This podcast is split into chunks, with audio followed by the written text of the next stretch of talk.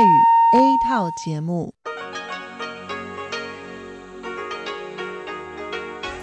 ที่นี่สถานีวิทยุเรดิโอไต้หวันอินเตอร์เนชั่นแนลกลับมาฟังขณะนี้ท่านกำลั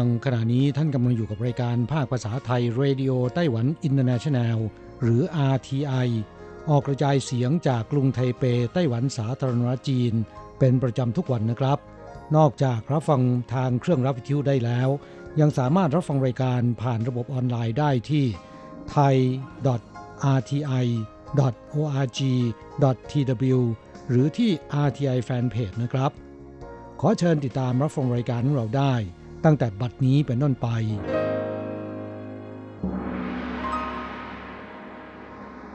สวัสดีครับผู้ฟังที่รักและคิดถึงทุกท่านกระผมอโศกศรีจันทร์พร้อมกับคุณอัญชันกลับมาพบกับผู้ฟังอีกเช่นเคยนะครับในช่วงของสโมสรผู้ฟัง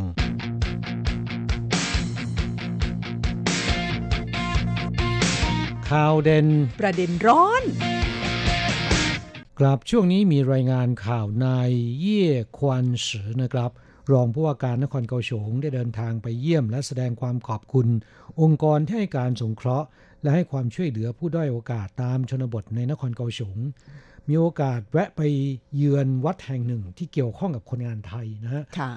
เลยอยากจะนำมาเล่าให้ฟังในช่วงสโมสรผู้ฟังในวันนี้นะครับทำไมถึงบอกว่าเกี่ยวข้องกับคนงานไทยครับเพราะเป็นวัดไทยหรือว่าเป็นวัดพระพรหมหรือเปล่าที่ในไต้หวันตอนนี้เนี่ยเห็นผุดขึ้นเยอะเลยเดี๋ยวเล่าให้ฟังนะครับวัดที่ว่านี้เนี่ยตั้งอยู่ที่หมู่บ้านซินชิงเขตเถียนเหลียวพื้นที่ชนบทในนครเกาสง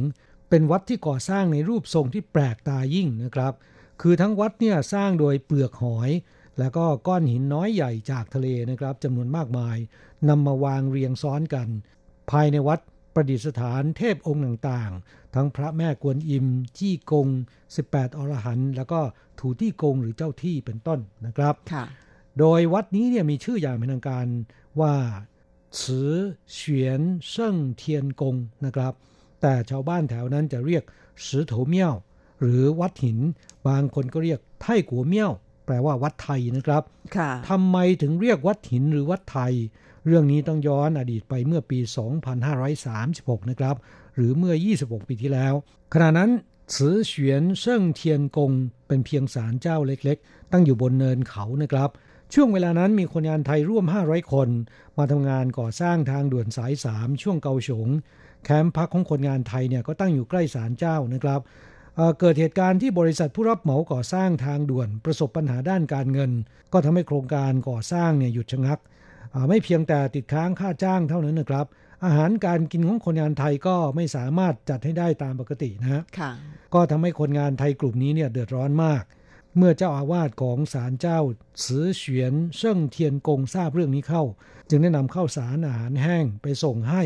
แล้วก็ยังทำอาหารไปเลี้ยงเป็นประจำเพื่อให้คนงานไทยได้ประทังความหิวเนี่ยครับก็ทำให้คนงานไทยซาบซึ้งเป็นอย่างยิ่งไหนๆก็ไม่มีงานทำและก็เป็นช่วงรอการเดินทางกลับจึงพากันไปช่วยทางศาลเจ้าซึ่งมีโครงการขยายศาลเจ้าให้ใหญ่โตขึ้นโดยเก็บเปลือกหอยแล้วก็ขนก้อนหินทะเลน้อยใหญ่ไปต่อเรียงกันเป็นผนังและกำแพงโดยไม่มีแบบแปลนก่อสร้างนะครับขยายใหญ่โตออกไปทั้งเนินเขาหลังศาลเจ้าคล้ายๆกับวัดไทยกลายเป็นวัดหินที่มีรูปทรงแปลกตาและมีการเล่าขานกันต่อมาว่าเป็นฝีมือคนงานไทยที่ทดแทนบุญคุณพระอาจารย์เจ้าอาวาสที่เลี้ยงอาหารแก่พวกตนมาจนถึงทุกวันนี้นะครับและปัจจุบันเนี่ยก็มีผู้คนไปเยี่ยมชมและไปสักการะบูชาทวยเทพในวัดหินแห่งนี้มากขึ้นเรื่อยๆโดยเฉพาะในวันหยุดนะครับแต่วัดหินก็ยังคงเหมือนเดิมเหมือนกับ26ปีที่แล้วยังคงทำอาหารเลี้ยงผู้คนที่ไปในวัดโดยไม่คิดมูลค่าไม่ว่าใครจะไปสักการะบูชาหรือไปเที่ยวนะครับอยากจะทานอาหารเจไปทานได้ฟรีทุกวันวันละ3มื้อในวัดนี้ก็เปิดให้ประชาชนไปจุดประทีปเสริมดวงแต่ไม่เหมือนกับวัดอื่นที่มีการเก็บค่าทำบุญในอัตราที่แน่นอนที่นี่ไม่กำหนดนะครับและไม่บังคับแล้วแต่จิตศรัทธาจะบริจาคเงินให้ทางวัดหรือไม่เท่าไหร่ตามแต่ศรัทธาใครที่อยู่เกาสงไถหนานหรือมีโอกาสไปเที่ยวแถวนั้นนะครับอย่าลืมแวะไปชมวัดหินฝีมือคนงานไทยแห่งนี้ นะครับอ๋อที่บอกว่าเกี่ยวข้องคนงานไทยเป็นเพราะว่าคนงานไทยช่วยก่อสร้างว่างั้นเถอะนะครับรูปทรงค่อนข้างแปลกประหลาดนะยังไงคะเดี๋ยวคงต้องไปตามดูกัน ขึ้นไปดูที่แฟนเพจของ RTI นะคะมีภาพให้ได้ดูกันค่ะดิฉันชักสนใจแล้วไว้โอกาสหน้าเดี๋ยวต้องไปเที่ยวดูสักหน่อยนะครับจากเรื่องของวัดวาแล้วมาคุยถึงเรื่องการประมงในไต้หวันบ้างดิฉันคงต้องขอวิชาการนิดหน่อยครับเรื่องการประมงเนี่ยมีความสำคัญต่อไต้หวันเป็นอย่างมากนะครับและเป็นเรื่องราวที่น่าสนใจเนื่องจากไต้หวันนั้นเป็นเกาะนะครับล้อมรอบไปด้วยทะเลเพราะฉะนั้นการประมงเนี่ยเป็นอาชีพดั้งเดิมนะค่ะแล้วก็ในปัจจุบันก็กลายเป็นอุตสาหกรรมที่สำคัญของไต้หวันนะคะพัฒนาการด้านการประมงของไต้หวันนั้นมีมานานร่วม100 ปีนะคะก็คือมีผู้คนยึดอาชีพนี้มาเป็นเวลาร่วม100 ปีแล้วเขาก็มีการพัฒนาเทคนิคในการทำประมงมาเป็นลำดับนะคะเรามาดูก่อนว่าไต้หวันนั้นเนื่องจากตั้งอยู่ท่ามกลางมหาสมุทรนะคะเพราะฉะนั้นบริเวณรอบๆไต้หวันเนี่ยมีกระแสน้ำอุ่นกระแสน้ำเย็นหรือว่ากระแส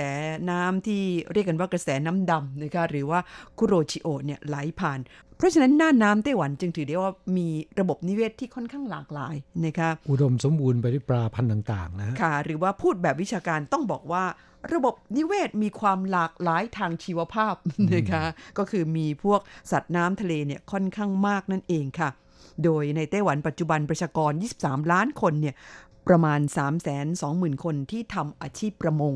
ครับคิดเป็นอัตราส่วนเนี่ยอยู่ที่ประมาณ1.4% ของประชากรไต้หวันนะครับที่ยึดอาชีพการประมงนะฮะดูเหมือนไม่มากนะคะแต่ว่าเป็นอาชีพที่สำคัญเนื่องจากว่าผลผลิตด้านการประมงของไต้หวันนั้นถือว่าอยู่ในระดับที่มากทีเดียวนะคะโดยเขามีทั้งการทำประมงชายฝั่งการทำประมงทะเลลึกแล้วก็การเพาะเลี้ยงสัตว์น้ำนะคะโดยไต้หวันนั้นมีพื้นที่เพาะเลี้ยงสัตว์น้ำประมาณ 40,000 กว่าเฮกตาร์ก็ตกประมาณ 240,000 ไร่นะฮะค่ะอันนี้หมายถึงพื้นที่เพาะเลี้ยงสัตว์น้ำนะคะเลี้ยงปลาเลี้ยงกุ้งอะไรพวกนี้แล้วก็ไต้หวันเนี่ยมีเรือประมงประมาณ 20,000 กว่าลำโอ้ก็เยอะนะค่ะถือว่าจากประชากรที่ทำอาชีพประมง 3.2 แสนคนนั้นก็เกินกว่าครึ่งหนึ่งมีเรือประมงของตัวเองนะคะและผลผลิตด้านการประมงของไต้หวันเนี่ยปีนึงประมาณ1 ล้านตันไม่ใช่น้อยๆเลยนะคะมูลค่าการผลิตสูงถึง90,000 ล้านเหรียญไต้หวัน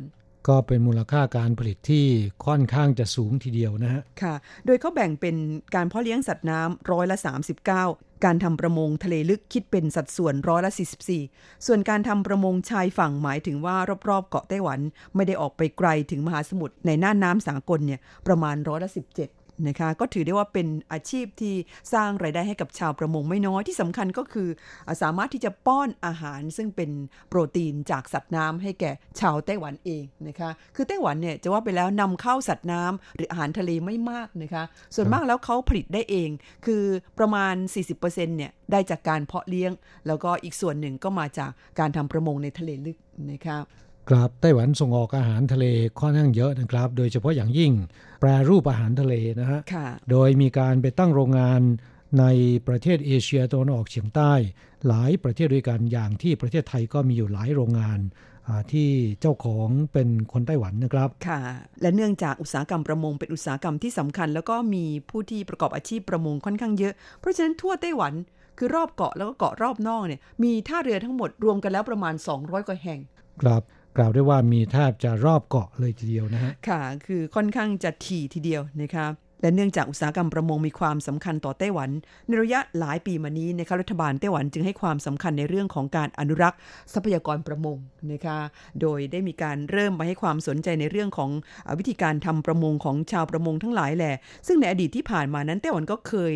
ได้รับการจับตาจากสากลว่าโหยทำประมงกันแบบที่อาจจะทำให้แหล่งประมงเนี่ยถูกทำลายได้นะคะคือจับปลาทั้งปลาเล็กปลาใหญ่หรือปลาที่อยู่ในระหว่างการเพาะพันธุ์นะคะซึ่งการจับปลาแบบนี้เนี่ยเป็นการทำลายทรัพยากรประมงนะคะกราบเนื่องจากว่าในปัจจุบันเรือประมงของไต้หวันเนี่ยเขานำเอาเทคโนโลยีในการจับปลา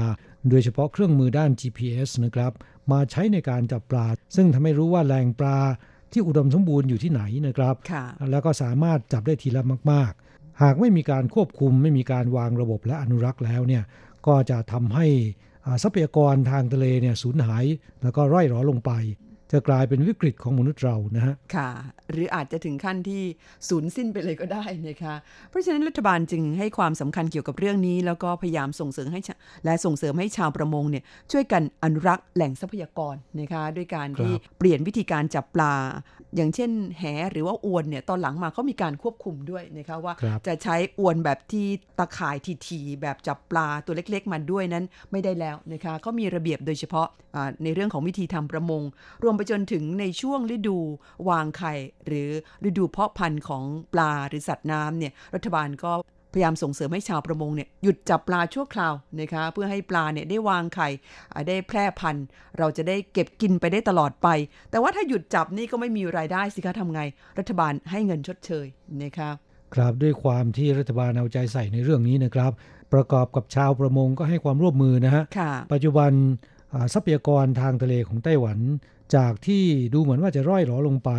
ก็กลับมาอุดมสมบูรณ์อีกครั้งหนึ่งใช่ไหมครับค่ะเริ่มที่จะฟื้นตัวขึ้นนะคะนอกจากนี้แล้วก็มีการหันมาให้ความสำคัญเกี่ยวกับเรื่องการเพาะเลี้ยงสัตว์น้ำนะคะเพราะการเพาะเลี้ยงสัตว์น้ำหรือเพาะเลี้ยงปลากุ้งพวกนี้เนี่ยก็เป็นการเสริมในเรื่องของการป้อนอาหารทะเลให้กับผู้บริโภคไต้หวันที่มีความต้องการค่อนข้างสูงนะคะก็คือเพาะเลี้ยงกันเองแล้วก็บริโภคกันเองภายในประเทศถ้าเหลือก็ส่งไปขายอย่างต่างประเทศโดยในด้านของการเพาะเลี้ยงสัตว์น้ำนั้นไต้หวันก็ทำได้ดีมากนะคะครับมีเทคนิคการเพาะพันธุ์ที่ค่อนข้างจะทันสมัยนะฮะค่ะแล้วก็มีการควบคุมกันด้วยนะคะโดยในช่วงปี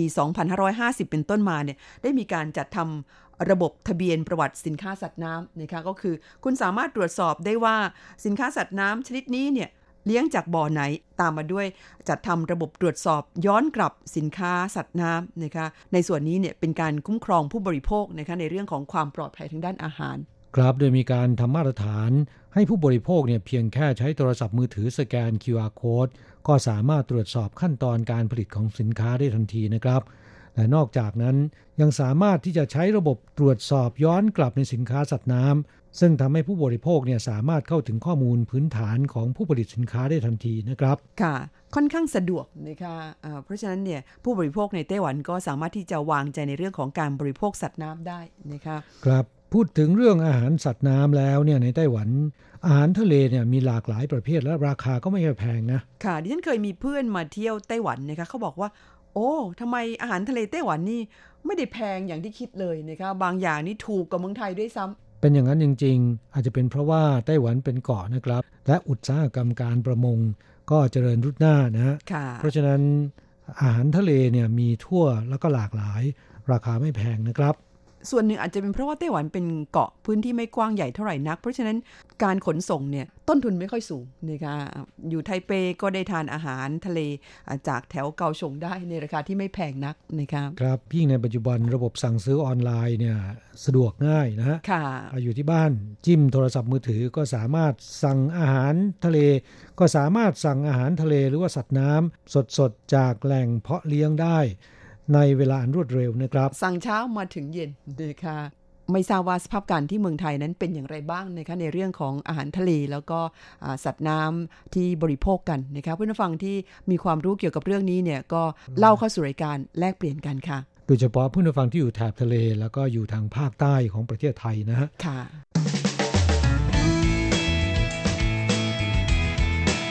คลายความทุกข์ปันความสุข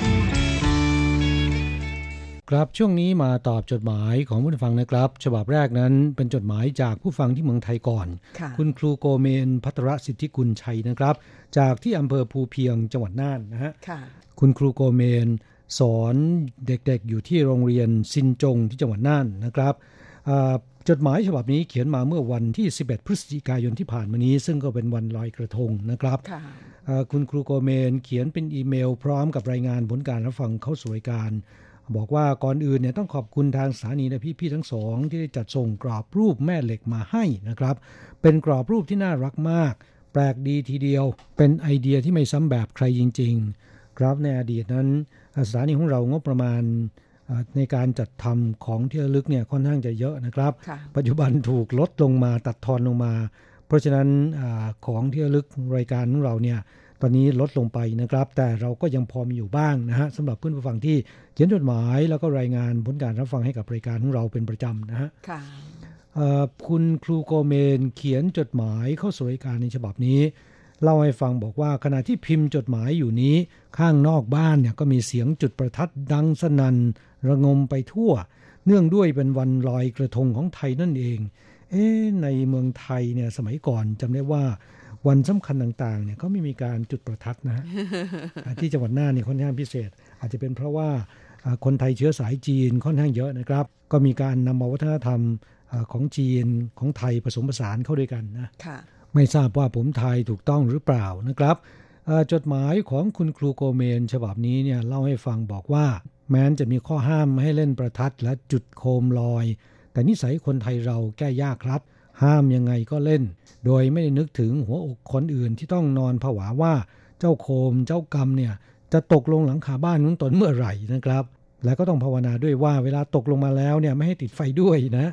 ค่ะธรรมเนียมลอยยี่เป็งหรือว่าว่าวไฟเนี่ยนะคะเดี๋ยวนี้เนี่ยทางภาคเหนือของไทยรู้สึกว่าจะนิยมกันมากขึ้นเรื่อยๆนะคะครับเพิ่งรู้ว่าที่จังหวัดน่านเนี่ยก็มีการจุดโคมลอยโคมไฟเหมือนอย่างที่เชียงใหม่เหมือนกันนะครับและแถมยังมีการจุดประทัดด้วยนะค่ะของไต้หวันนั้นจะว่าไปแล้วโคมลอยหรือว่าเทียนเติงนะคะที่คนไต้หวันเรียกกันถ้าแปลกันตรงตัวก็น่าจะแปลว่าโคมสวรรค์นะคะลอยขึ้นไปบนฟ้านั้นเมื่อก่อนเนี่ยก็จุดกันตามเทศกาลแต่เดี๋ยวนี้ก็ไปจุดกันได้ทุกวันนะคะเพราะว่าเป็นหนึ่งในไฮไลท์สำคัญของการท่องเที่ยวที่ผิงซีในนครนิวยอร์กไทเปไปซะแล้วทั้งกลางวันกลางคืนก็ปล่อยกันตลอดทั้งวันเพียงแต่ว่าในระยะหลังเนี่ยเนื่องจากว่ามีปล่อยกันเยอะเขาก็เลยมีการควบคุมนะคะด้วยการให้มีการช่วยกันเก็บหรือว่าช่วยกันนำเอาโครงของโคมพวกนี้เนี่ยกลับมารีไซเคิลนะคะครับการปล่อยโคมไฟเนี่ยนะครับจะมีปัญหาในเรื่องของอันตรายขณะเดียวกันขยะของโคมลอยเนี่ยนะครับเมื่อลอยแล้วก็ตกลงไปแล้วเนี่ยก็จะทำให้ขยะเต็มป่าเต็มภูเขานะฮะที่สำคัญก็คือเวลามันลอยลงมาถ้าเกิดว่าไฟยังไม่มอดเนี่ยนะครับอาจจะทำให้เกิดไฟลุกไหม้ได้วิธีการในไต้หวันซึ่งในปัจจุบันเป็นธุรกิจอย่างหนึ่งไปแล้วนะครับคิดว่าน่าจะควบคุมได้ง่ายกว่าที่ชาวบ้านปล่อยกันเองนะครับในไต้หวันนั้นเป็นธุรกิจที่ทำกันอย่างเป็นล่ำเป็นสันเลยทีเดียวโดยเฉพาะที่ผิงซีนครนิวยอร์กไทเปซึ่งก็เป็นสถานที่ปล่อยโคมลอยค่อนข้างมีชื่อนะครับไม่เฉพาะในวันสำคัญเท่านั้นทุกวันสามารถที่จะไปปล่อยโคมไฟอธิษฐานภาวนากันได้นะฮะโดยเฉพาะหนุ่มๆสาวๆเนี่ยชื่นชอบมากไม่ว่าจะคนท้องถิ่นคนฮ่องกงญี่ปุ่นแล้วก็เกาหลีนะครับก็ชวนกันมาปล่อยโคมไฟอธิษฐานกันที่นั่นทีนี้เมื่อมันปล่อยกันเยอะเนี่ยก็จะมีปัญหานะครับนั่นก็คือเรื่องของขยะและอันที่สองคือความปลอดภัยเพราะฉะนั้นทางการเนี่ยใช้วิธีบริหารโดยให้ผู้ประกอบการเนี่ยตั้งเป็นสมาคมบริหารดูแลกันเองนะครับสมาคมของผู้ประกอบการเหล่านี้ก็จะออกกฎระเบียบให้สมาชิกที่เป็นสถานประกอบการทำตามนั่นก็คือจะต้องมีการรับรองคุณภาพแล้วก็ความปลอดภัยขณะเดียวกันนะครับโคมลอยของสถานประกอบการหรือว่าร้านค้าใดจะต้องมีการตีตราประทับไว้ที่โคมลอยนะครับเมื่อเกิดมีปัญหาแล้วจะสามารถติดตามได้ว่าเป็นของร้านไหนนะฮะขณะเดียวกันก็มีการระดมทุนจากสมาชิกด้วยกันตั้งเป็นกองทุนเพื่อใช้เป็นค่าใช้จ่ายในการจ้างคนไปเก็บขยะโคมลอยเหล่านี้นะฮะค่ะก็เป็นวิธีการจัดการที่ยั่งยืนกว่านะคะเพราะว่าเนื่องจากปัจจุบันนี้ก็มีลอยกันทุกวันแล้วก็เขาใช้เป็นไฮไลท์ในการท่องเที่ยวเพราะฉะนั้นหากไม่มีการจัดการเนี่ยเดี๋ยวป่าเดี๋ยวเขาเนี่ยก็เต็มไปด้วยขยะจากโคมลอยนะคะครับแต่ว่าที่เมืองไทยนั้นไม่ได้ทำเป็นธุรกิจชาวบ้านเนี่ยปล่อยกันเองนะครับเป็นฤดูซึ่งจะควบคุมเนี่ยก็คงจะยากลำบากนิดนึงทางการคงจะต้องเข้าไปดูแลนะครับจดหมายของคุณครูโกเมนฉบับนี้เล่ามาให้ฟังบอกว่าไม่เหมือนที่ไต้หวันนะครับเมื่อหลายปีก่อนพี่ๆทั้งสองเคยบอกและให้ความรู้ว่าที่ไต้หวันบริษัทที่ทำโคมลอยจะต้องระบุที่ตั้งของโรงงานไว้ด้วยเวลาตกลงไปแล้วเนี่ยเกิดอัคคีภัยขึ้นก็จะได้เรียกร้องค่าเสียหายจากบริษัทโรงงานนั้นได้ครับไม่เพียงแค่อัคคีภัยไฟไหม้เท่านั้นนะครับยังมีปัญหาเรื่องขยะเรื่องของสิ่งแวดล้อมด้วยนะฮะปัจจุบันสถานประกอบการต่างๆพวกนี้ร้านค้าพวกนี้จะจ่ายเงินเข้ากองทุนเพื่อนำเงินไปจ้างคนไปเก็บขยะโคมลอยเหล่านี้นะครับคุณครูโกเมนบอกว่าวิธีการของไต้หวันนั้นประเทศไทยเราไม่มีหรอกนะครับเที่ยวบินที่ขึ้นบินในช่วงวันลอยกระทงก็คงได้หวาดเสียวกันตลอดทริปนะครับ นี่ก็เป็นเรื่องที่น่าหวาดเสียวนะครับคุณครูโกเมนบอกว่านึกเสียว่าเรานั่งอยู่บนเครื่องบินรบสมัยสงครามโลกขนาดนั้นเลยเหรอคะแล้วเจ้าโคมลอยที่ลอยขึ้นมาเป็นขบวนก็ให้เรามโนภาพว่าเป็นกระสุนต่อสู้อากาศยานก็แล้วกันตื่นเต้นไม่ใช่เล่นเลยทีเดียวความบาดเสียวแบบนี้ขอบายดีกว่า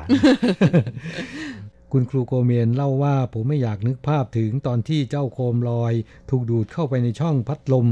ดูดอากาศของเครื่องบินเสียจริงๆและบอกว่าหนังสือพิมพ์คงได้ลงพาดหัวข่าวทุกฉบับไปแน่แท้นะครับพร้อมกับจดหมายฉบับนี้คุณครูโกเมนยังได้ส่งภาพเด็กๆไปลอยกระทงกันแล้วก็มีความสุขกันทุกคนนะครับบอกว่าในวันนี้ทางโรงเรียนของผมก็พาเด็กๆไปลอยกระทงตั้งแต่เช้าแล้วนะครับเด็กๆแต่งชุดพื้นเมืองทุกคนตื่นเต้นที่จะได้ไปลอยกระทงเป็นภาพที่น่ารักทีเดียว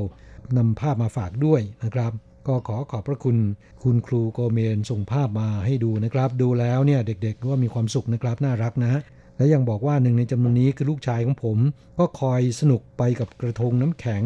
ที่ผมทำให้ตั้งแต่เมื่อตอนกลางคืนบอกว่าปีนี้สายอนุรักษ์ครับกระทงทำก็ไม่ยากแต่เอาแค่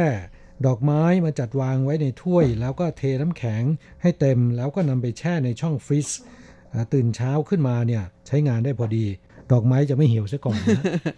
ะก็เพิ่งได้ยินเป็นครั้งแรกนะคะมีกระทงน้ำแข็งด้วยครับก่อนจะนำไปลอย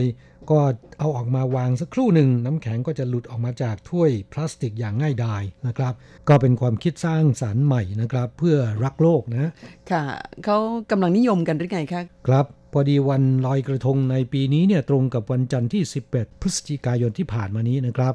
หลายคนเห็นส่งมาทางไลน์บอกว่าลอยกระทงในปีนี้ต้องลอยก่อนเที่ยงคืนนะไม่งั้นจะกลายเป็นลอยอังคารไปนะ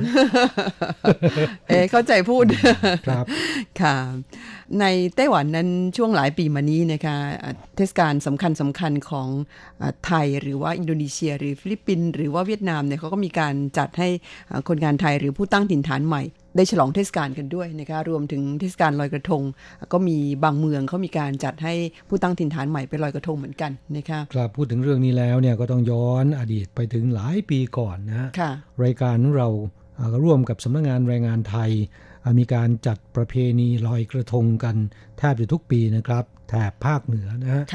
ก็สนุกสนานและตามประเพณีดั้งเดิมของไทยจริงๆนะครับแต่ว่าในช่วงหลังๆเนี่ยเราก็ชักจะไม่ไหวแล้วนะครับ งานลอยกระทงก็ยกเลิกไปนะค่ะเหลือเฉพาะเทศกาลสงกรานต์นะคะซึ่งถือเป็นเทศกาลสำคัญครับครับพร้อมกับจดหมายฉบับนี้คุณครูโกเมนยังได้ส่งรายงานผลการรับฟังช่วงวันอาทิตย์ที่10พฤศจิกายนที่ผ่านมานะครับก็ขอขอบพระคุณเป็นอย่างยิ่งบอกว่าผลการรับฟังเนี่ยยังพอฟังได้นะมีเสียงซ่าแล้วก็เสียงรบกวนจากช่องทางเมืองจีนมาแทรกเป็นช่วงๆก็ขอขอบพระคุณเป็นอย่างยิ่งครับมาตอบจดหมายจากในไต้หวันกันบ้างนะคะช่วงนี้มีจดหมายอีเมลของนักเรียนไทยที่มาเรียนหนังสือกันที่นี่นะคะขอแบบเรียนภาษาจีนกันเข้ามาหลายคนอย่างเช่นคุณพิสิทธิ์เหิงจินดานะคะหรือว่าเฮงจินดานี่แหละค่ะบอกว่าขอตำราแบบเรียนประกอบการเรียนภาษาจีนนะคะส่งอีเมลเข้ามาบอกสวัสดีครับผมรบกวนขอไฟล์ตำราเรียนประกอบการเรียนภาษาจีนหน่อยครับตอนนี้กำลังศึกษาระดับปริญญาเอกอยู่ที่ไต้หวันแต่ยังสื่อสารและพูดภาษาจีนไม่ได้เลยครับสนใจอยากจะเรียนรู้เพิ่มเติมนะคะครับเราก็ยินดีจัดส่งให้นะแต่ว่าเป็นสำเนาที่ถ่ายไว้ช่วงก่อนหน้านู้นนะครับสำหรับเพื่อนผู้ฟังที่มีความสนใจอยากจะเรียนเนี่ยก็สามารถไปชมไปเรียนย้อนหลังได้จากที่ช่อง RTI ไทยใน YouTube นะครับค่ะคุณธวัชชัยธีระอภิศักกุลนะคะก็ส่งอีเมลมาขอแบบเรียนบอกว่าผมกำลังศึกษาภาษาจีนเบื้องต้นครับแล้วก็มาเจอคลิปสอนภาษาจีนที่เพจของ RTI Fanpage จึงต้องการขอแบบเรียนประกอบการฟังวิทยาลัยภาษาจีนทางอากาศชั้นต้นด้วยนะคะก็ส่งไปให้เป็นที่เรียบร้อยแล้วอีกท่านหนึ่งชื่อคุณกฤชกรศรีปัญญาบอกว่าเนื่องจากดิฉันมาทำงานที่ไต้หวันไม่มีความสามารถด้านการพูดภาษาจีนทำให้การทำงานลำบากจึงอยากขอแบบเรียนภาษาจีนเพื่อนำไปเรียนรู้ศึกษาค่ะครับการมาทำงานหรือมาเรียนหนังสือที่ไต้หวันนะครับเป็นโอกาสดีที่จะเรียนรู้ภาษาจีนนะฮะและวิทยาลัยภาษาจีนทางอากาศที่รายการของเรานำออกโพสต์ในแฟนเพจแล้วก็ YouTube นะครับก็เป็นบทเรียนสนทนาภาษาจีนที่ใช้บ่อยในชีวิตประจำวันนะครับ เราส่งเสริมและสนับสนุนให้เพื่อนผู้ฟังเรียนรู้ภาษาจีนโดยเฉพาะคนที่มาอยู่ในไต้หวันไม่ว่าจะทำงานหรือมาเรียนนะครับเพราะว่าโอกาสที่คุณจะเรียนรู้แล้วก็พูดภาษาจีนได้เนี่ยจะง่ายกว่าคุณอยู่ในประเทศไทยหลายเท่าตัวนะครับเนื่องจากมีสภาพแวดล้อมที่เป็นประโยชน์นะคะคือคนรอบๆเนี่ยก็จะพูดภาษาจีนทั้งนั้นเราก็จำเป็นต้องพัฒนาภาษาจีนของเรานะคะหรือว่าอีกอย่างนึงคุณเรียนปุ๊บเนี่ยสามารถนำไปใช้ได้เลยไปพูดกับเพื่อนๆหรือว่าคนที่นี่นะคะก็จะทำให้จำได้ง่ายขึ้นนะคะครับเพราะฉะนั้นควรที่จะฉกฉวยโอกาสขณะที่มาเรียนมาทำงานที่ไต้หวันนะค่ะให้ตั้งเป้าหมายไว้เลยว่าระหว่างทำงานหรือเรียนอยู่ในไต้หวัน3 ปีหรือ4 ปีเนี่ย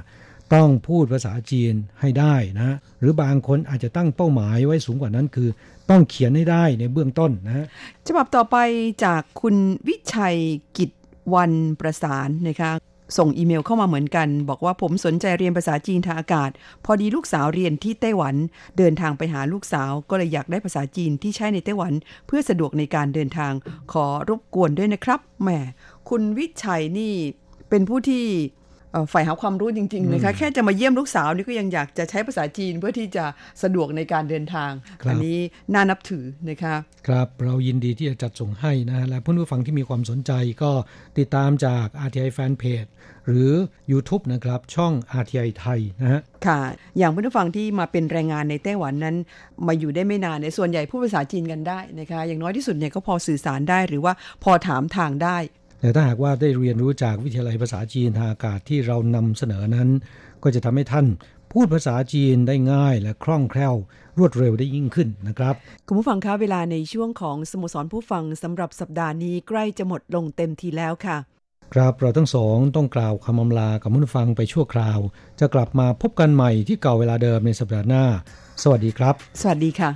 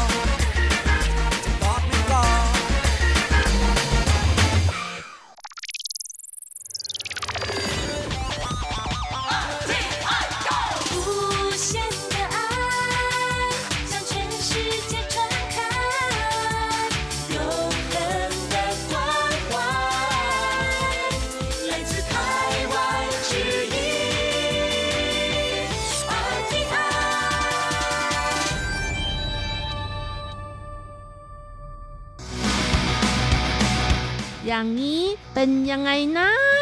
อ๋ออย่างนี้เหรอฝรั่งถ่ายรูปหน้าสุสานเหมือนนั่งบัลลังก์มังกรชาวเน็ตตกใจไอยาซี่เลี้ยว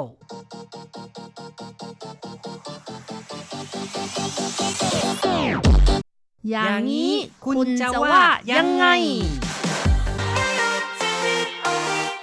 คุณผู้ฟังที่รักครับพบกันอีกแล้วในอย่างนี้คุณจะว่ายังไงนะครับในวันนี้เราจะพูดถึงเรื่องของสุสานของชาวจีนหรือว่าหวงซุยนะครับซึ่งก็เป็นที่ฝังศพนั่นเองล่ะแต่ก็มีฝรั่งนี่ไม่รู้ว่าไม่เข้าใจหรือเปล่าหรือว่าจงใจก็ไม่รู้เหมือนกันเนาะนะครับไปนั่งเหมือนกับว่านั่งอยู่บนบัลลังก์ซะอย่างนั้นล่ะนะครับค่ะฝรั่งคงเห็นว่าหน้าตาเหมือนกับที่นั่งนะ ใช่เนาะก็เลยไปขอนั่งก็เลย นั่นน่ะสิครับก็พูดถึงเรื่องของหวงซุยของชาวจีนนี่ก็เป็นสถานที่ที่ชาวจีนนั้นจะนำศพของบรรพบุรุษเนี่ยนะครับไปฝังเอาไว้ก็เป็นไปตามคติเป็นไปตามความเชื่อของชาวจีนนั่นเองล่ะนะครับค่ะแล้วก็หลุมฝังศพหรือว่าสุสานของไต้หวันนี่เองนะคะที่เห็นอยู่ส่วนใหญ่ก็สวยๆงามๆทั้งนั้นเลยค่ะเป็นบังกะโลแบบเล็กๆหลังหนึ่งนะคะที่มีความกระทัดรัดแล้วก็ทันสมัยค่ะทันสมัยด้วยเหรอใช่ค่ะดูแล้วโอ้โหแบบว่าหลายคนเห็นแล้วก็ชื่นชมนะคะว่ามันสวยค่ะก็รูปทรงนี้บางแห่งก็รูปทรงที่ค่อนข้างจะสมัยใหม่หน่อยก็เหมือนกันก็มีเหมือนกันนะครับอันนี้ก็เป็นสภาพที่ว่าหากเราไปตามภูเขาไปตามเส้นทางต่างๆที่มีภูเขาเนี่ยนะครับก็มีโอกาสจะได้เห็นสุสานเรียงรายอยู่นะครับค่ะแต่ว่าในเมืองนี้แทบจะไม่มีเลยนะคะเพราะว่าไม่มีที่สำหรับฝังแล้วค่ะถึงมีก็จะมีการรื้อถอนแล้วก็ย้ายไปที่อื่นแล้วด้วยนะคะนะครับก็คือถ้าหากว่าออกไปบริเวณชานเมืองแบบไกลๆหน่อยเนาะก็ยังมีโอกาสจะได้เห็นสุสานเรียงรายอยู่เหมือนกันนะครับเวลาบางคนที่ไปปีนเขาก็จะได้เห็นสุสานด้วยเหมือนกันนะครับแล้วก็เลยมีฝรั่งคนนึงแหละเขาเห็นสุสานคงจะเกิดความรู้สึกว่าประทับใจมั้ง แล้วก็คล้ายๆกับว่าเป็นบัลลังก์ก็เลยเข้าไปนั่งซะเลยนะครับค่ะไม่เพียงแต่นั่งบนบัลลังก์นี้นะคะยังถ่ายรูปลง Instagram ซะด้วยค่ะใช่ครับเรื่องราวเป็นอย่างไรก็มาฟังกันนะครับ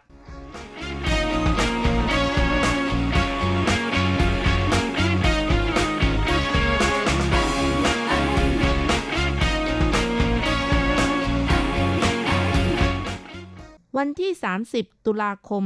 ชาวเน็ตโพสต์บน Facebook ฝรั่งต่างชาตินั่งถ่ายรูปหน้าสุสานสองมือพาดขอบสวมหมวกกันน็อกใส่เสื้อปั่นจักรยาน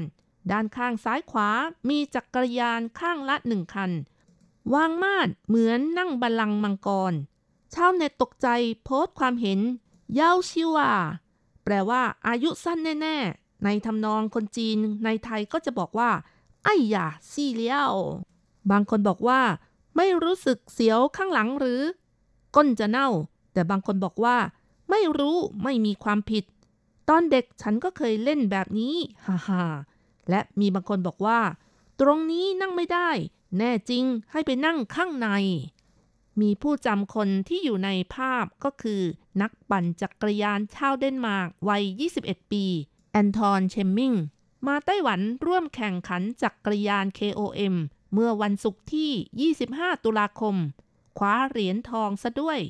การแข่งขันจักรยานปีนภูเขาเริ่ม 6 นาฬิกาจากระดับพื้นดินบึงชีซิงเมืองฮวาเหลียนปีนขึ้นถึงยอดเขาอู่หลิงความสูง 3,275 เมตรระยะทาง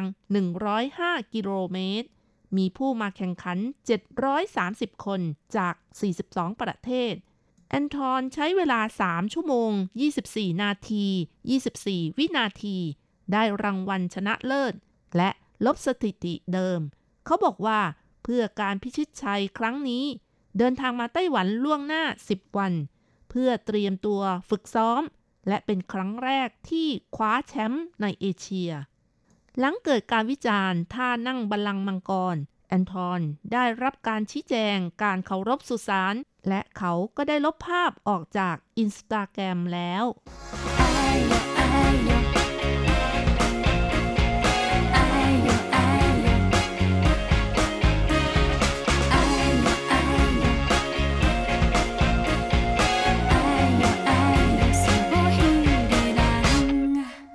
จากเรื่องราวข่าวสังคมนี้แล้วก็ต้องบอกว่าฝรั่งคนนี้นี่ไม่กลัวอะไรเลยเนาะนะครับกล้าที่จะนั่งอยู่บน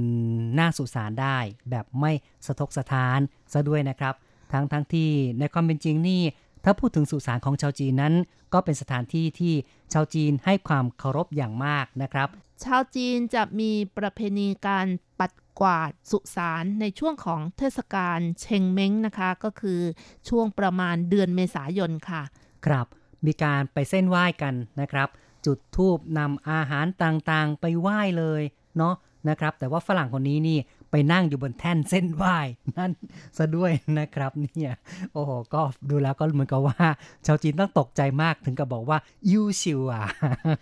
นะครับนี่เป็นภาษาฮกเกี้ยนนะครับซึ่งก็แปลว่าอายุสั้นแน่ๆนะครับถ้าจะพูดภาษาแต้จิ๋วนี่อาจจะบอกว่าจ้าซี่เกี้ยก็คือตายเร็วใช่ไหมคะเจ้าสื่อนะครับตายเร็วแน่เลยนะครับซี่เลี้ยวทำนองนี้ตายแน่ๆนะครับแต่เขาก็ไม่รู้นี่นะครับอาจจะไม่รู้หรือว่าจะแบบว่าเห็นว่ามันสวยคึกขนองก็เป็นไปได้เหมือนกันนะครับซึ่งสุดท้ายแล้วเวลามีคนไปชี้แจงไปบอกเขานี่นะครับเขาก็รู้สึกว่าสำนึกเหมือนกันเนาะก็เลยนำภาพออกจาก Instagram ของตัวเองนะครับก็ถือว่าเขาก็ยังให้ความเคารพต่อ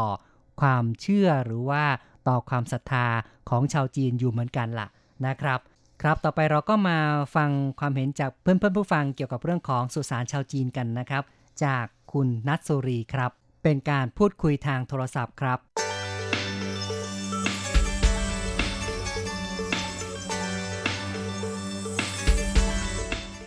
คุณนัสสุรีได้เคยเห็นไหมครับว่าสภาพสุสานของคนจีนนั้นเป็นอย่างไรบ้างครับไปก็ไม่เคยไปนะแต่ก็แค่ผ่านๆเฉยๆก็จริงๆในไต้หวันก็มีหลายแห่งเนาะเวลาที่ไปภูเขาบ้างอะไรบ้างก็จะเห็นเนาะนะครับครับถ้าเราเห็นแล้วเรารู้สึกอย่างไรบ้างครับเฉยๆกลัวหรือว่าไม่กลัวนะก็มันเป็นเรื่องปกติเพราะว่าการทำนี่คือเราทำหน้าที่ให้กับบรรพบุรุษของเราใช่ไหมนะครับเขาก็ทำของเขาแล้วก็บางทีแล้วก็โอเคดีอยู่เพราะว่าลูกๆและหลานก็ช่วยกันทำเนาะนะครับแล้วก็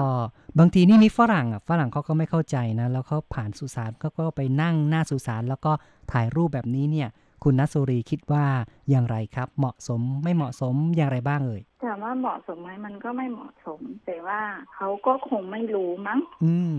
อาจจะเป็นเพราะความไม่รู้เนาะนะครับความไม่รู้มากกว่านะครับเหมือนมีหลายอย่างที่อย่างที่ว่าบางทีแบบเขาไปถ่ายรูปกับพระพุทธรูปอะไรเงี้ยอย่างพุทธศาสนาพุทธอะไรประมาณเนี้ยครับบางจุดเขาก็ไม่รู้คือไม่ได้มองว่าเป็นการลบหลู่แต่จะเป็นเพราะว่าเขาไม่รู้เนาะนะครับมันก็มองได้สองประเด็นอ่ะอยู่ที่ว่าเขาเจตนาหรือไม่เจตนาเราต้องตัวบุคคลมากกว่าครับก็แล้วแต่เนาะนะครับแต่ถ้าพูดถึงเรื่องของความเคารพต่อสุสานนี่คุณนัสสุรีรู้สึกว่าชาวจีนจะมีความรู้สึกต่อสุสานอย่างไรอย่างเป็นแบบยังไงบ้างครับอันนี้ก็ไม่ลึกนะเพราะว่ามันก็ไม่เหมือนกัน ก็คงแบบทำแบบหน้าที่มั้งเพราะว่าอย่างบรรพบุรุษของเขาก็ต้องทำให้ดีที่สุดก็เหมือนอย่างชาวไทยพุทธอะไรเงี้ยถึงเวลาที่ทำบุญทำอะไรก็คงประมาณคงจะคล้ายๆเจตนาคล้ายๆกันคือทำให้ดีที่สุดเท่าที่จะทำได้ให้กับบรรพบุรุษของเราอะไรประมาณนี้ใช่ก็เป็นการปฏิบัติต่อบรรพบุรุษล่ะนะนะครับซึ่งถ้าพูดถึงชาวไทยเรานี่เราก็ไม่ได้มีลักษณะที่ว่าเป็นสุสานเป็นหลุมฝังเท่าไหร่นักนะครับส่วนใหญ่แล้วเราก็จะเผาถ้าไทยพุทธก็คือจะทำบุญที่วัดมากกว่าจะไม่ค่อยเก็บไว้ประมาณนี้ใช่นะครับก็ค่อนข้างจะแตกต่างกับของชาวไทยเรานะครับคือคติของชาวจีนกับชาวไทยนี่ก็คงจะไม่ค่อยจะเหมือนกันเท่าไหร่นักนะครับถ้ามองไม่เหมือนกันแต่ว่ามันก็คงจะคล้ายกันครับถ้าจะมองถึงเรื่องของสุสานที่เรียงรายอยู่เนี่ยนะครับคุณนัสสุรีเคยเข้าไปใกล้ๆไหมครับของชาวจีนเนี่ยนะครับเคยค่ะแล้วไม่รู้สึกเสียวๆบ้างเลยครับไม่ค่ะไม่เลยเพราะเราไม่ได้ไปลบหลู่คือเราบางทีอาจจะเดินผ่านหรืออะไรประมาณนี้เราคือแบบ นะครับขอเข้ามาก็บอกเขาประมาณนี้คือแบบเหมือนคล้ายๆแบบเราไม่ได้มานี่นะนะครับก็นับว่าเป็นคนที่ไม่ค่อยจะกลัวผีเท่าไหร่เนาะนะครับเชื่อเรื่องผีไหมครับเชื่อเรื่องผีไหมครับเชื่อค่ะเชื่อเหรอมีประสบการณ์บ้างไหมเอ่ยเป็นไงบ้างครับมันก็เหมือนมันก็ไม่เห็นแต่ว่าแบบตาตกนะแต่มันแบบความรู้สึกนะครับเราสัมผัสได้ประมาณนี้นะคะความรู้สึกนะครับบางครั้งก็คล้ายๆกับว่าเสียวๆเหมือนกันเนาะนะครับนะครับแล้วแต่แหละอันนี้ก็เป็นเรื่องของส่วนบุคคลบางคนก็มีประสบการณ์บางคนก็อาจจะไม่มีล่ะนะครับแต่คนที่ขวัญอ่อนหน่อยก็อาจจะกลัวๆบ้างนะครับครับก็ขอบคุณนะครับที่พูดคุยกับเรานะครับโอเคครับค่ะครับครับสวัสดีครับ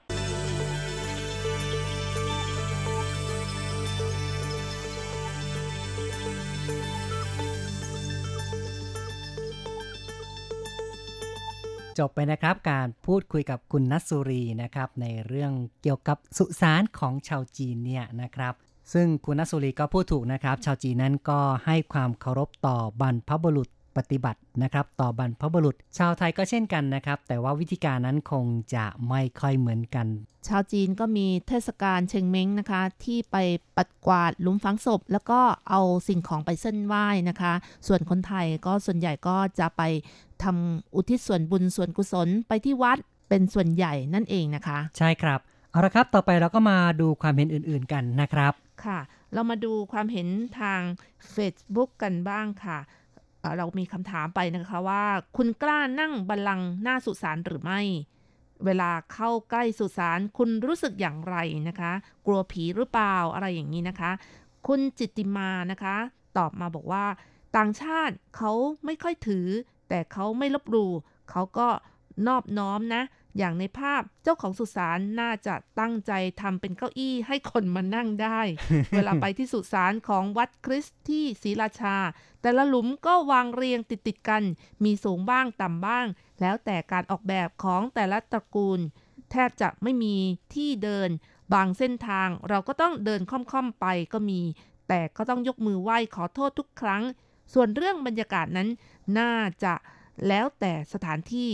ถ้าไม่คุ้นคงกลัวเหมือนกันครับถ้าเป็นสุสานรวมนี่ก็อย่างที่บอกมาล่ะครับคือว่าค่อนข้างจะแออัดนะครับเรียงต่อกันเป็นแถวเลยแทบไม่มีทางเดินจริงๆเลยนะครับแต่ถ้าว่าคนที่มีเงินหน่อยนี่ก็จะมีแบบเป็นส่วนตัวก็จะมีพื้นที่มีที่ที่กว้างขวางนะครับเพราะฉะนั้นสุสานหรือว่าห่วงซุยของชาวจีนนี่ก็คงจะมีหลายรูปแบบแล้วก็มีทั้งแบบแคบแบบกว้างขวางหน่อยก็มีเหมือนกันนะครับค่ะคุณนรินนะคะเขียนมาบอกว่าเขาคงไม่รู้จริงๆนะคะถ้าเขารู้คงไม่ไปนั่งคนไม่รู้ย่อมไม่ผิดค่ะความคิดเห็นส่วนตัวนะคะใช่อันนี้ก็เป็นการมองในแง่ที่ดีหน่อยเนาะก็คิดว่าฝรั่งนี่เขาคงไม่รู้ล่ะนะครับคุณสุทิชายานะคะก็บอกว่าเขาคงไม่รู้จริงๆแล้วก็คนที่ใช้นามว่านักเลงหมาหลับก็เขียนมาบอกว่าฝรั่งคงเข้าใจผิดเขาคงคิดว่าเป็นที่นั่งเซลฟี่ละมั้ง วิวดีซะด้วย ครับแต่ความเป็นจริงเนี่ยตรงนั้นก็เป็นแท่นนะครับที่ส่วนใหญ่แล้วก็จะใช้ในการจุดธูปเส้นไหว้หรือว่าวางของเส้นไหว้ไม่ได้ทำขึ้นมาให้นั่งอย่างแน่นอนเลยนะครับเพราะข้างหน้าเนี่ยก็จะมีชื่อมีป้ายของผู้ที่เสียชีวิตนะครับบอกเลยว่าชื่ออะไรนะครับเป็นตระกูลอะไรตระกูลเมื่อไหร่แล้วลูกหลานเนี่ยมีใครบ้างที่ลูกคนโตลูกชายที่ทำหน้าที่ในการสร้างขึ้นมาเนี่ยนะครับก็จะมีรายละเอียดข้อมูลเหล่านี้อยู่เลยนะครับคุณศรีประภัยนะคะเขียนมาบอกว่าเขาคงไม่รู้ค่ะเขาคงเห็นว่ามันแปลกดีค่ะนี่ก็เป็นอีกความเห็นนึงล่ะเนาะที่ค่อนข้างจะเข้าข้างฝรั่งหน่อยนึงล่ะนะครับคุณโพธินันนะคะเขียนมาบอกว่าน่าจะรู้อะไรควรไม่ควรที่สำคัญมาจากที่ประเทศที่เจริญแล้ว นี่ก็ว่าหน่อยเนาะว่าแบบเจ็บๆหน่อยละนะครับคุณซ่องปิงปิงนะคะเขียนมาบอกว่าถ้าเป็นผีไต้หวันมาก็ เทียโบไม่น่ากลัวค่ะเนาะนะครับแล้วถ้ามันทำเสียงขึ้นมาล่ะก็น่ากลัวเหมือนกันนะฝรั่งไม่กลัวผีไงหรือว่าก็อย่างบอกอย่างที่บอกมาคือพูดภาษาฝรั่งไปคนจีนเขาเทียโบเราไม่เข้าใจนะครับก็เลยกลายเป็นว่าต่างฝ่ายต่างไม่กลัวกันมั้งนะครับคุณวันวูก็บอกว่าคนเขาไม่รู้ว่าจะทำอะไรหรอกถ้ารู้คงไม่ไปทำเนาะนะครับคุณปุ๊เมืองเพชรนะคะเขียนมาบอกว่าไม่ใช่มันไม่รู้หรอกฝรั่งนี้ทำตัวไม่ดีคุณสศิธรนะคะเขียนมาบอกว่าช่างไม่รู้อะไรเอาซะเลยคุณสังวานนะคะบอกว่าเขาคงไม่รู้อะไรจริงๆถ้ารู้ใครจะกล้าทำเนาะครับคุณยุรีเช่นกันนะคะก็เขียนมาบอกว่าเขาคงไม่รู้ถ้ารู้คงไม่ทำอย่างนี้นะคะเนาะนะส่วนคุณกุ้งแม่บุ้งนะคะเขียนมาบอกว่าตามไปหักคอมันเลยลบลูอันนี้ยุผี ยุผีให้หักคอเลยเนาะนะครับแหมรุนแรงคุณตั้มวายร้ายนะคะเขียนมาบอกว่าดีที่เป็นไต้หวันถ้าเป็นเมืองไทยฝรั่งคนนี้ป่วยแล้วเสียหัวหมูหลายหัวเลยก็แล้วกันเนาะก็ต้องไปขอเข้ามาต้องไปบวงสรวงใช่ไหมเอาหัวหมูมาขอเข้ามาเนาะนะครับนี่ก็เป็นนานาความเห็นนะครับจากเพื่อนๆผู้ฟังของเราที่เขียนเข้ามาทาง Facebook นะครับต่อไปก็เป็นความคิดเห็นจากทางอีเมลกันบ้างค่ะเริ่มกันที่อาจารย์เกษมทั้งทองนะคะเขียนมาบอกว่าสุสานฝรั่งแตกต่างจากสุสานจีนมากๆเลยเกิดเหตุการณ์นี้ขึ้นเมื่อรู้ความจริงแล้วจึงต้องลบโพสต์ออกไปที่เมืองไทยก็มีนักท่องเที่ยวจากจีนแผ่นดินใหญ่มาเที่ยวชมวัดวาอารามของไทยต่างก็ทึ่งในความงดงามของพระอุโบสถและวิหารรวมทั้งเมนเผาศพด้วยต่างหามุมถ่ายภาพพร้อมแอคชั่นท่าต่างๆหน้าเมนเผาศพอย่างสนุกสนานกว่าไกด์นำเที่ยวจะมาเจอก็ถ่ายภาพกันไปหลายรายแล้วโอ้ยสวยไม่เป็นไรเนาะนะครับสถาปัตยกรรมแบบไทยซะด้วยครับเจ้าของนี้อาจจะออกมาบอกว่าถ่ายเยอะๆหน่อยฉันก็ถ่ายด้วยคือว่าคนที่ล่องลอยอยู่แถวๆนั้นเนาะอาจจะเข้ามาช่วยโพสต์บ้างตั้งท่าถ่ายบ้างเนาะนะครับคุณชัยนรงค์ศึกจิรพรนะคะเขียนมาบอกว่าไม่รู้ใครเป็นคนบัญญัติคำว่าท่านั่งบัลลังก์มังกรไอเดียกระฉูดจริงๆแสงชัยคิดเองนะแต่จริงๆนี่ไม่ใช่ว่าเป็นการไอเดียกระฉูดเป็นการแปลมาจากภาษาจีนนะครับเพราะว่าภาษาจีนเขาเขียนคำว่าหลงอีคำว่าหลงนี่ก็คือมังกรอีก็แปลว่าเก้าอี้ก็แปลให้สละสลวยหน่อยก็เลยกลายเป็นบัลลังก์มังกรนะครับซึ่งถ้าจะมองที่ตัวสุสานเนี่ยข้างหน้าเขาก็ทำเป็นตัวมังกรจริงๆนะนะครับซ้ายขวานี่ก็เป็นมังกรเพราะฉะนั้นเนี่ยก็เลยคล้ายๆกับว่านั่งอยู่บนบัลลังก์ที่มีรูปมังกรอยู่นะครับซึ่งในความหมายของบัลลังก์มังกรนั้นก็จะมีลักษณะที่เป็นที่นั่งของเทพเจ้านะครับคือในคติของชาวจีนเขาก็ถือว่ามังกรนี่เป็นสัตว์ชั้นสูงเป็นสัตว์มงคลเนาะนะครับแล้วก็เทพเจ้านี่ก็จะมีอำนาจเพราะฉะนั้นเนี่ยก็จะต้องสร้างเก้าอี้ที่เป็นบัลลังก์มังกรขึ้นมาฮ่องเต้ก็เหมือนกันนะครับค่ะฮ่องเต้นี่เป็นลูกมังกรนะคะส่วนคนจีนนี่ก็เป็นลูกหลานมังกรค่ะนะครับฮ่องเต้ก็เลยต้องนั่งบนบัลลังก์ที่แกะสลักเป็นรูปมังกรเหมือนกันหรือไม่ก็ฉลองพระองค์ก็เป็นรูปมังกรชุดมังกรใช่ค่ะนะครับเพราะฉะนั้นคำว่าบัลลังก์มังกรก็ไม่ใช่เป็นศัพท์บัญญัติอะไรหรอกนะครับก็เป็นการแปลมาจากภาษาจีนนะครับจากคำว่าหลงอีนะครับค่ะคุณชัยนรงค์ยังเขียนมาอีกว่าสงสัยบริเวณนั้นน่าจะมีสุสานนี้สุสานเดียวหากเป็นแหล่งรวมของสุสานที่มีหลายๆหลุมฝังศพอย่างในเมืองไทยบางหลุมก็มีรูปผู้ตายติดอยู่ข้างๆเขาอาจจะพอเดารู้ก็ได้แต่ถ้าไม่รู้จริงๆก็พอจะถือว่าไม่ผิดนี่ยังรู้จิตสำนึกผิดและยอมแก้ไขนั่นนับว่าใช้ได้แล้วสำหรับคนต่างชาติใช่เนาะนะครับก็ถือว่าเขาก็ยังยอมที่จะให้ความเคารพต่อผู้อื่นอยู่เหมือนกันล่ะนะครับจบไปแล้วนะครับนานาความเห็นนานาทัศนะจากเพื่อนๆผู้ฟังของเรา ซึ่งการกระทำของฝรั่งที่ชื่อว่าแอนทอนคนนี้นี่นะครับบางคนก็บอกว่าเป็นเพราะว่าเขาไม่รู้แต่ก็มองอีกแง่นึงอาจจะเป็นเพราะว่าคึกขนองหรือว่ามีความลบหลู่ก็เป็นไปได้เหมือนกันนะครับแต่ถ้าจะพูดถึงเรื่องของการกลัวผีหรือไม่นี่ดูเหมือนกับว่าฝรั่งนี่เขาก็ไม่กลัวเลยนะครับทั้งที่จริงๆแล้วในฝรั่งก็มีหนังแดคูล่าเหมือนกันนะหนังผีก็มีเหมือนกันเนาะนะครับก็คงขึ้นอยู่กับแต่ละคนนั่นเองแต่ละบุคคลนะครับหลังจากที่มีข่าวเรื่องของฝรั่งมานั่งบัลลังก์มังกร ในไต้หวันแล้วนี่ก็มีอีกข่าวหนึ่งนะครับเมื่อเร็วๆนี้เหมือนกันตอนช่วงต้นเดือนพฤศจิกายนนะครับก็มีฝรั่งคนหนึ่งแหละเขาก็บุกเข้าไปที่สุสานโบราณที่แคนาดาเลยนะครับชื่อว่านายลูคัสนะครับเขาไปขุดศพขึ้นมานะศพนี่มีอายุเป็น100 ปีแล้วแล้วก็มีกระดูกขึ้นมาด้วยนะครับเอากระดูกมาต้มเลยต้มเป็นน้ำซุปโอ้โหฟังแล้วก็โอ้โหแม่เสียวจังเลยนะครับเนี่ยชาวบ้านแถวนั้นเห็นก็เลยไปแจ้งความต่อตำรวจก็เลยต้องเข้ามานะครับแล้วก็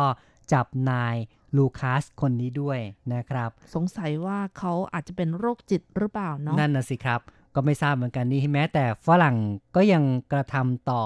หลุมศพของบรรพบุรุษของฝรั่งกันเองได้เลยนะครับซึ่งถ้าหากว่าจะพูดถึงเรื่องของสุสานหรือว่าเรื่องฮวงซุยนี่ชาวจีนก็มีความพิถีพิถันมากนะครับพูดถึง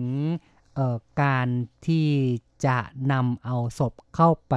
เก็บไว้นี่ก็ถือว่าต้องมีพิธีการมีพิธีรีตองต่างๆเหมือนกันล่ะนะครับค่ะมีพิธีกรรมต่างๆแต่ว่าคนจีนโบราณนะคะก่อนที่จะมีพิธีกรรมก็คงเอาศพไปฝังตามเขาตามป่าเช่นกันนะคะคือวิวัฒนาการตั้งแต่แรกๆเนี่ยนะครับอาจจะว่าเป็นการไปเก็บไว้ตามป่าตามเขานะครับแล้วหลังจากนั้นก็จะมีวิธีการหรือว่ามีขั้นตอนต่างๆที่มากขึ้นนะครับค่ะโดยเฉพาะอย่างยิ่งเริ่มตั้งแต่ในยุคของราชวงศ์เซี่ยนะคะที่ให้ความสำคัญต้องทำพิธีศพให้ดีเริ่มมีการเอาศพใส่โลงมีพิธีกรรมแล้วก็นำไปฝังต่อมาในยุคของราชวงศ์โจวนะคะขุนนางชั้นสูงระดับผู้สำเร็จราชการชื่อโจวกงจีตั้นนะคะเป็นคนแรกที่คิดค้นพิธีกรรมประเพณีต่างๆเกี่ยวกับงานศพขึ้นมาค่ะแล้วก็โจกงจีตันนะคะให้ถือเป็นธรรมเนียมเมื่อฮ่องเต้สิ้นพระชนพระศพก็ให้ใส่โลงที่ทำมาจากเนื้อไม้แข็ง4 ชั้นเลยค่ะแล้วก็ใส่เครื่องใช้จำเป็นลงไปด้วยแล้วทำพิธีฝังศพเมื่อครบ7 เดือนแต่ถ้าเป็นระดับเจ้าเมืองนะคะโลงศพที่ทำนั้นก็ใช้ไม้เนื้อแข็ง3 ชั้นแล้วก็ฝังเมื่อครบ5 เดือนหลังจากที่ตายไปแล้วค่ะครับเป็นพิธีกรรมเป็นพิธีขั้นตอนต่างๆที่กำหนดเอาไว้เลยนะครับใช่ค่ะตามระดับขั้นตอนระดับชนชั้นด้วยนะคะระดับขุนนางใส่ลงศพไม้เนื้อแข็ง2 ชั้นฝังเมื่อตายครบ3 เดือนระดับบัณฑิตใส่ลงไม้เนื้อธรรมดาชั้นเดียวฝังเมื่อตายครบ1 เดือนอย่างนี้เป็นต้นนะคะนอกจากนี้แล้วก็ยังมีการกำหนดประเพณีการไว้ทุกข์อย่างเช่นว่าพ่อแม่ถ้าตายต้องไว้ทุกข์นาน3 ปีแล้วก็3 เดือนแรกให้กินแต่ข้าวต้มเป็นต้นครับครับก็เป็นประเพณีของชาวจีนที่ให้ความสำคัญในเรื่องของการทำพิธีศพนะครับเวลาที่พ่อแม่หรือว่าผู้ใหญ่ในบ้านเสียชีวิตนี่ยังจะต้องไว้ทุกข์กันอย่างยาวนานเหมือนกันนะครับก็จะเห็นได้ว่าชาวจีนให้ความเคารพต่อบรรพบุรุษต่อหลุมฝังศพเป็นอย่างมากดังนั้นการที่ใครไปลบหลู่ก็ถือว่าเป็นสิ่งที่ไม่สมควรอย่างยิ่งเลยนะครับอย่างฝรั่งที่มานั่งบัลลังก์หลุมฝังศพนี้นะคะบางคนก็คิดว่าไม่ให้ความเคารพแต่บางคนก็คิดว่าเขาอาจจะไม่รู้เหมือนกันนะคะที่ไปนั่งอย่างนี้ครับก็คงจะมองได้แล้วแต่แง่มุมของแต่ละคนล่ะนะครับแต่ว่าในฐานะในจิตสำนึกของบุคคลทั่วไปนั้นก็ควรจะให้ความเคารพต่อบรรพบุรุษของคนอื่นด้วยนะครับอย่างไรก็ตามนะคะในปัจจุบันก็มีการเปลี่ยนแปลงในแนวความคิดต่างๆเกิดขึ้นอย่างเช่นว่ามีการเอาไปฝัง ไว้ใต้ต้นไม้คืนสู่ธรรมชาติก็มีเยอะเหมือนกันนะคะแม้แต่ในไต้หวันเองก็ยังมีปฏิบัติอย่างนี้เช่นกันค่ะใช่นะครับหรือว่าเอาไปลอยแม่น้ำนะครับอย่างที่เรียกกันว่าลอยอังคารเนี่ยนะครับสิ่งเหล่านี้ก็เลยทำให้สุสานก็คงจะน้อยลงนะครับคงจะทำให้ไม่มีปัญหาการไปลบหลู่สุสานด้วยนะครับเอาละครับเราก็พูดคุยกันมาพอสมควรในรายการอย่างนี้คุณจะว่ายังไงนะครับตอนท้ายเราก็มาฟังเพลงปิดท้ายกันดีกว่ามาเพลินเพลงเพราะๆที่ชื่อว่าเชียนหลี่จือไว่ไกลออกไปพันลี้นะคะจากการขับร้องของเฟ่ยอี้ชิงค่ะครับก็เป็นเพลงที่ถือว่าซึ้งดีเหมือนกันนะครับแล้วก็เฟ่ยอี้ชิงนี่ก็เป็นนักร้องที่มีชื่อเสียงมากแต่ว่าเขาก็แขวนไมค์แล้วคือได้หยุดการร้องเพลงนะครับล่ำลาจากวงการไปเมื่อช่วงเดือนนี้เองนะครับก็มีการตระเวนคอนเสิร์ตไปหลายที่ทีเดียวครับเพราะฉะนั้นเราก็มาฟังเพลงของเฟ่ยอี้ชิงกันนะครับในเพลงที่ชื่อว่าเชียนหลี่จือไว่ไกลออกไปพันลี้และในวันนี้คณะผู้จัดทำรายการทุกคนผมแสงชัยกิตติภูมิวงศ์ดิฉันรัชรัตน์ยนต์สุวรรณก็ต้องขออำลาไปชั่วคราวก่อนอย่าลืมกลับมาพบกันใหม่ในครั้งต่อไปขอให้ทุกท่านโชคดีมีความสุขสวัสดีค่ะสวัสดีครับหูเย็น如悬崖风铃如沧海我等雁归来时间被安排演一场意外你悄然走开故事在城外浓雾散不开看不清对白你听不出来风声不存在是我在感慨梦醒来是谁在窗台把结局打开那薄如蝉翼的未来替谁来猜我送你离开千里之外你无声黑白沉默年代或许不该太遥远的相爱我送你离开天涯之外你是否还在琴声何来生死难猜用一生去等待